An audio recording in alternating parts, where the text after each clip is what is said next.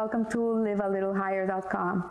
This week we read Parasha Eikev, and in this parasha we we are told again about the about the incident of the manna in the desert. The manna was this very special food that was given to the Jewish people. It was like this miraculous food that came from heaven, and it came to them every day, the exact amount they needed to be nourished during their 40 years in the desert. So the manna was known as bread from heaven, known as lehem min hashamayim, and it's in fact when they used to eat it before they ate it, they did the bracha, the blessing hamotzi lehem min leshamayim hashamayim, and not hamotzi lehem min haaretz. So what was so special about this food? What was the qualities of the manna? And what practical lessons are there for us to learn from this? Uh, from this? Uh, we know that the Torah is not only a nice story to be read, but in reality it's an instruction on our avodah to, to Hashem, on our service to God. So the Rebbe Lubavitch, he explains that the manna was given to us only during a very short time of, of, uh, of Jewish history. If you see Jewish history is thousands of years old, and the manna was something that only was there for 40 years. It fed the Jewish people during 40 years in the desert while they lived in the desert and while they journeyed in the desert. So Hashem gave it to them as a preparation for the real world. This, this food was really a test. Hashem was testing them through this food. And we know that as long as they were in Egypt, they were really not serving God. You know, they were in survival mode, they were trying to survive, they were overworked, they were mistreated, they had a very rough time. The Torah was not given to them by then. And in reality, the last thing the Jews had in their mind in the times of Egypt was how they were going to serve God. So we see that this manna, this, this um, miraculous food, was a very special food. It was a food that when ingested, the person didn't have any waste from this food because whatever they ate was exactly what the body needed. Hashem would send each person exactly what they needed. He wouldn't send them a little more or a little less. He would send each person according to what they needed. And the body would absorb this food completely. It would all be absorbed into the body, and so there was no waste from this food. Is, is, as a matter of fact, in the times of the desert, people didn't go to the bathroom. And this is how miraculous it was. And it was because this food didn't create waste the, it was completely absorbed in the in the body. And the water they drank from Miriam's well as well was the same the same thing. Whatever they drank was exactly what the body needed. It was never wait it never went into into waste.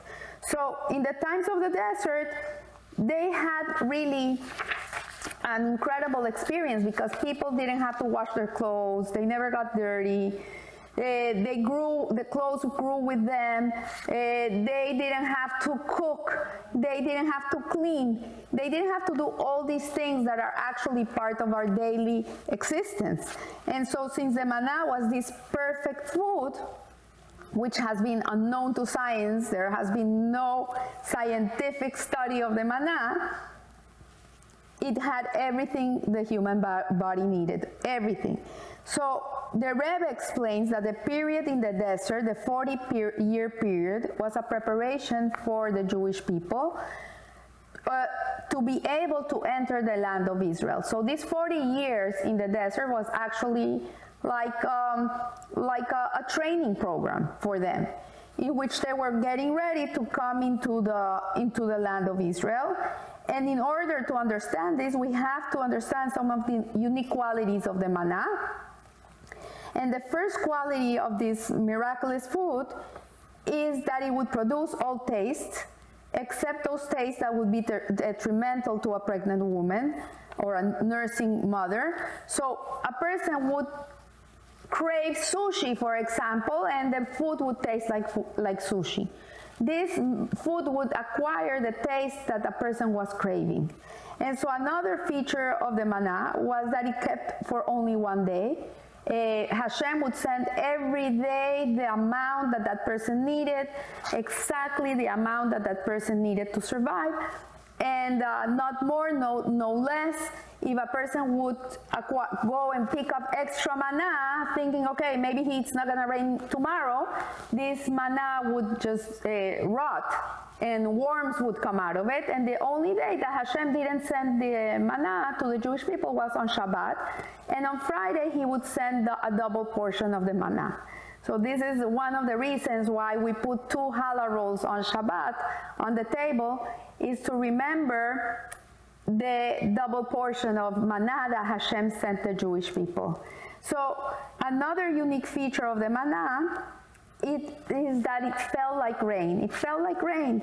It came down from heaven, and every morning, morning they found it lying out in the ground. It was covered with um, with a with a, a light rain, and uh, as it fell, and it says in the midrash that also jewels, precious stones, fell with the manna. So not only people got their food, but they became rich from the, all these jewels that fell with it. So, so life in the desert seems to have been very easy. It seemed that people didn't have to really do a lot to survive. And God himself declares that his intention with the manna was to test us. It was an isayon, it was a test. And when you want to know what a person's true capacities are, you have to put him through his, his paces. If a person has an easy life, you never know what his true strengths are. So we see that this testing of the manna was a way of preparing the Jewish people for the main challenges that they were going to face ahead once they entered the land of Israel. The manna was a way of testing the Jewish people, of testing their faith in Hashem in two different directions. So sometimes people look at difficulties in life as a punishment. This is the usual a perception of difficulties and suffering in life, people see it like, okay, it's a punishment. I did something horrible and Hashem must be punishing me. I, but according to Hasidut, according to, to Hasidut, this is not the, the approach that we take. Uh, Hasidut is a more uh, loving way of looking at life. And the way that a, a Hasidic person looks at a test as a, a, a challenge or an obstacle in their lives is that they're seeing an opportunity for growth. This is how we see it. So yes, there's there's actually a person does something wrong in his life and part of the suffering in this world is part of cleaning whatever he did. It is true. It's not that it's a wrong way of thinking, it's a correct way of thinking, but Hasidut twists it a little bit and, he's, and they say and they teach, Hasidut teaches, that a person, when he's confronted with a difficulty in life, in reality, he shouldn't um, see it as, as, a punishment, he should see it as an opportunity to grow and to raise himself up to a higher level. So Hashem would like would like him to bring out his emuna. Hashem wants a person to bring out his faith in God and trust in God and his love for his fellow Jew. So whenever you're confronted with a challenge or an opportunity to grow, instead of, of, of, of, giving yourself so hard, just think, okay, Hashem wants me to get closer to Him. Hashem wants me to be a kinder person. Hashem wants me to be a more a loving human being, wants me to do more mitzvot, wants me to bring out the best in me. And so, so we see that, the, that where the answer is perhaps that Hashem wants us, Hashem definitely wants us to work on a certain trait and that we would never work on if we're not put to the test.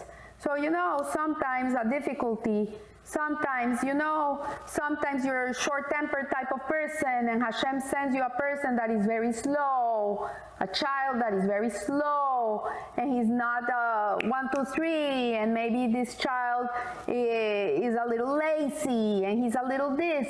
And he sends you this type of person to live with you so you can control your temper. And so this test, this nisayon, can generally be classified into groups there are nisayons of poverty and there's nisayons of, of wealth, and um, both in the spiritual and in the material world.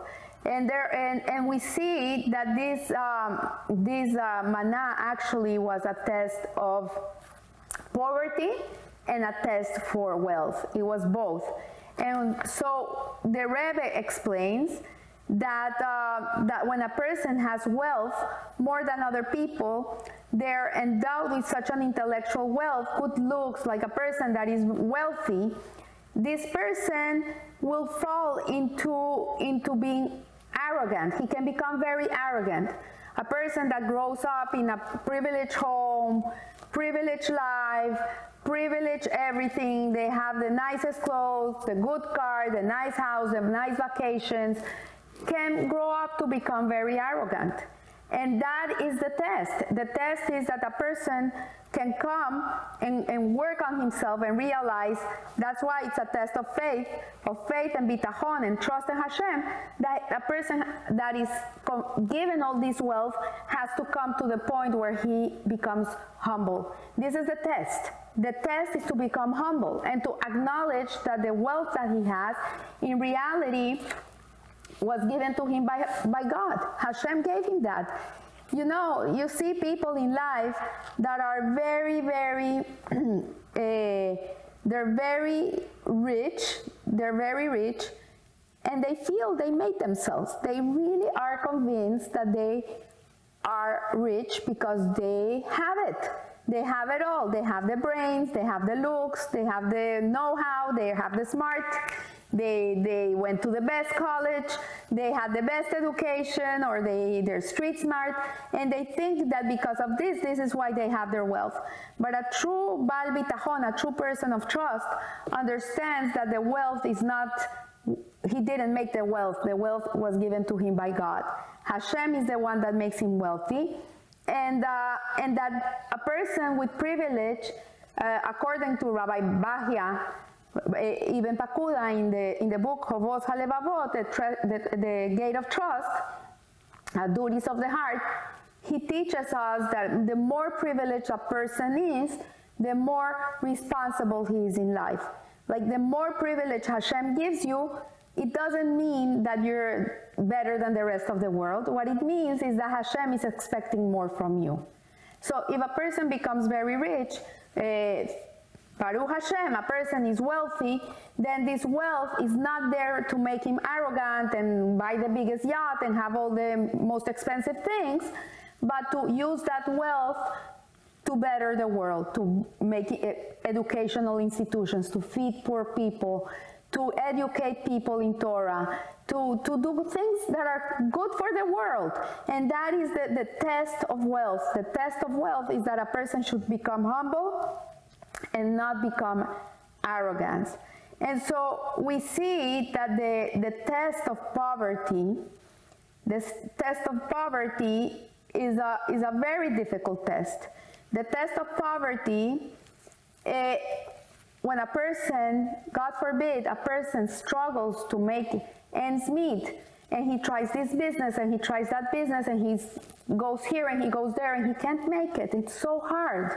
You know, that the test of poverty is to accept um, with love, is to accept Hashem's decrees with love. So we don't have the whole picture. We don't know the big picture. This is for me, bitachon is like to say, trusting Hashem is like, okay, I don't see it all. I don't know it all. I don't understand everything. But in reality, Hashem is a, is a very righteous um, God, and He is not going to give suffering to someone that doesn't need the suffering. If a person has to go through suffering in life, it's because there's something in him that needs to go through that process. Uh, it can be that that person had in a past life he did something that he has to pay it in this world. So instead of paying in, in the next world, Hashem makes him go through this test of suffering, of poverty, uh, so he can cleanse whatever he needs to clean. But when a person understands this and understands that it's not random, that it's not in a vacuum, that it's not that he has bad luck, not, it's not that he's, uh, you know, they say there's people who are born uh, with a star, and then you have people that are born crashed. It's not that. You cannot see it like that. You have to see it that when a person has to go through certain um, certain challenges in life, that he has to go through certain very painful things in life, he has to see and understand that really comes from a loving place from God. It comes from a place of Hashem wanting you to be the best you can be. That's what it is really. And so when we take it into heart and we are accepting of it, accepting of our suffering, and saying, okay, I, I accept it with love, this is part of my mission in life is to get through this and to bring the best out of me in whatever situation I am, then that is the test of poverty. And so we see that we have these, these two tests according to the Rebbe that are given to us with this, uh, with this manna, with this food of heaven.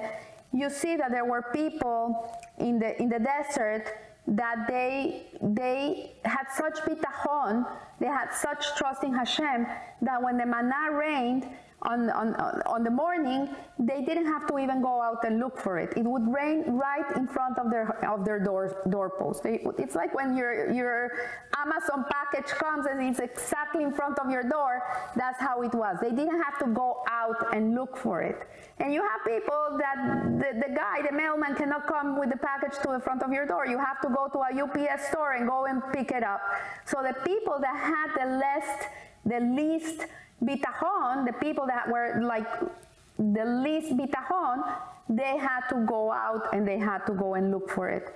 And if people were, were, were greedy and they wanted to have more, like, okay, maybe tomorrow we're not gonna have, maybe tomorrow it's not gonna come, and they were taking extra, extra, extra, this, this manna would really rot, and that was, they wouldn't have it.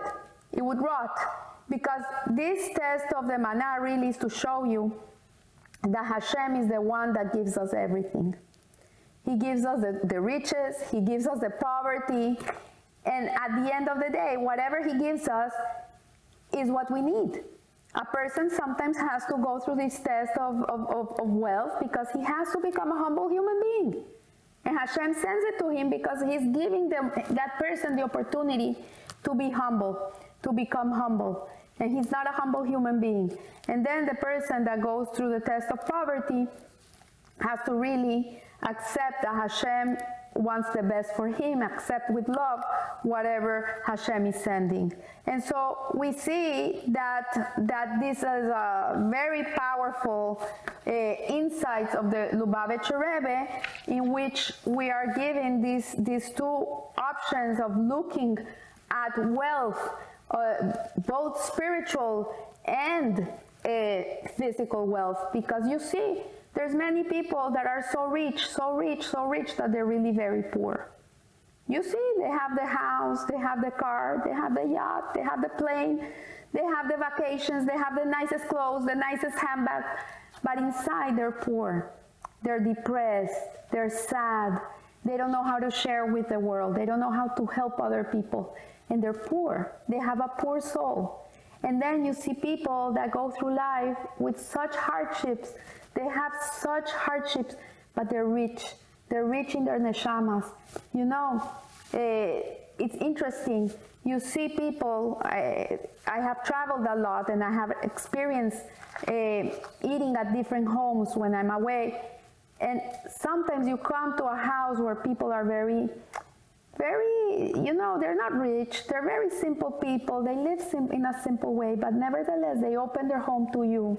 They, they give you everything they have. If they only have three pieces of chicken, they give them to you and they'll eat the bread. You know, they have this, this, this want of giving to others. And sometimes you go to a person's house that they have all this wealth and they're the most stingy people ever. So in reality, this is something to think about. And, um, and there's a story to finish off about a person that wanted a, a donation. So he came to a, a rich man's house and the rich man said, It's winter, come in, don't, don't get cold, come in, close the door, come in, I'll, I'll, I'll, I'll, I'll, I'll give you your donation. And the poor man stood in the door and he says, No, you come out, you come out. I want you to experience the freezing cold that I'm experiencing. Because if I go inside and in the warmth of your home, you're not gonna have empathy for me. You're not gonna feel what I feel. So I want you to come out and see what I'm feeling, see what's going on outside. And this is this is what what the rich man has to become humble. There's another story that was told by the Kotzker Rebbe of a man that went to him, a very rich man. He said to him, I'm so proud, Rebbe, I'm so proud. I've become a very simple man. And the Rebbe looked at him and says, A very simple man. Uh, explain to me. He says, Yeah, during the week I only eat bread and drink water. That's all I eat. On Shabbat I'll have my nice meal, but on the week I only drink water and eat bread. And the Kotzker Rebbe looked at him and said, What are you doing? And when a poor person comes to you because they're hungry, what are you going to give them? Bread and water? Because you feel this is enough for them? No, Hashem didn't make you to, to eat bread and water. Hashem made you to have a nice meal and, and, and enjoy what you have. So when a poor person comes to you, you know what this person is craving to eat. And you're going to be generous when you give. So, yes, this is the test. And we have to really understand what they mean. And God willing, by fulfilling their service to Hashem, in whatever spectrum of life you are, Hashem will bring Mashiach finally, and we all will be able to experience the true richness of the world. So I wish you a blessed week, and remember, live a little higher. Thank you.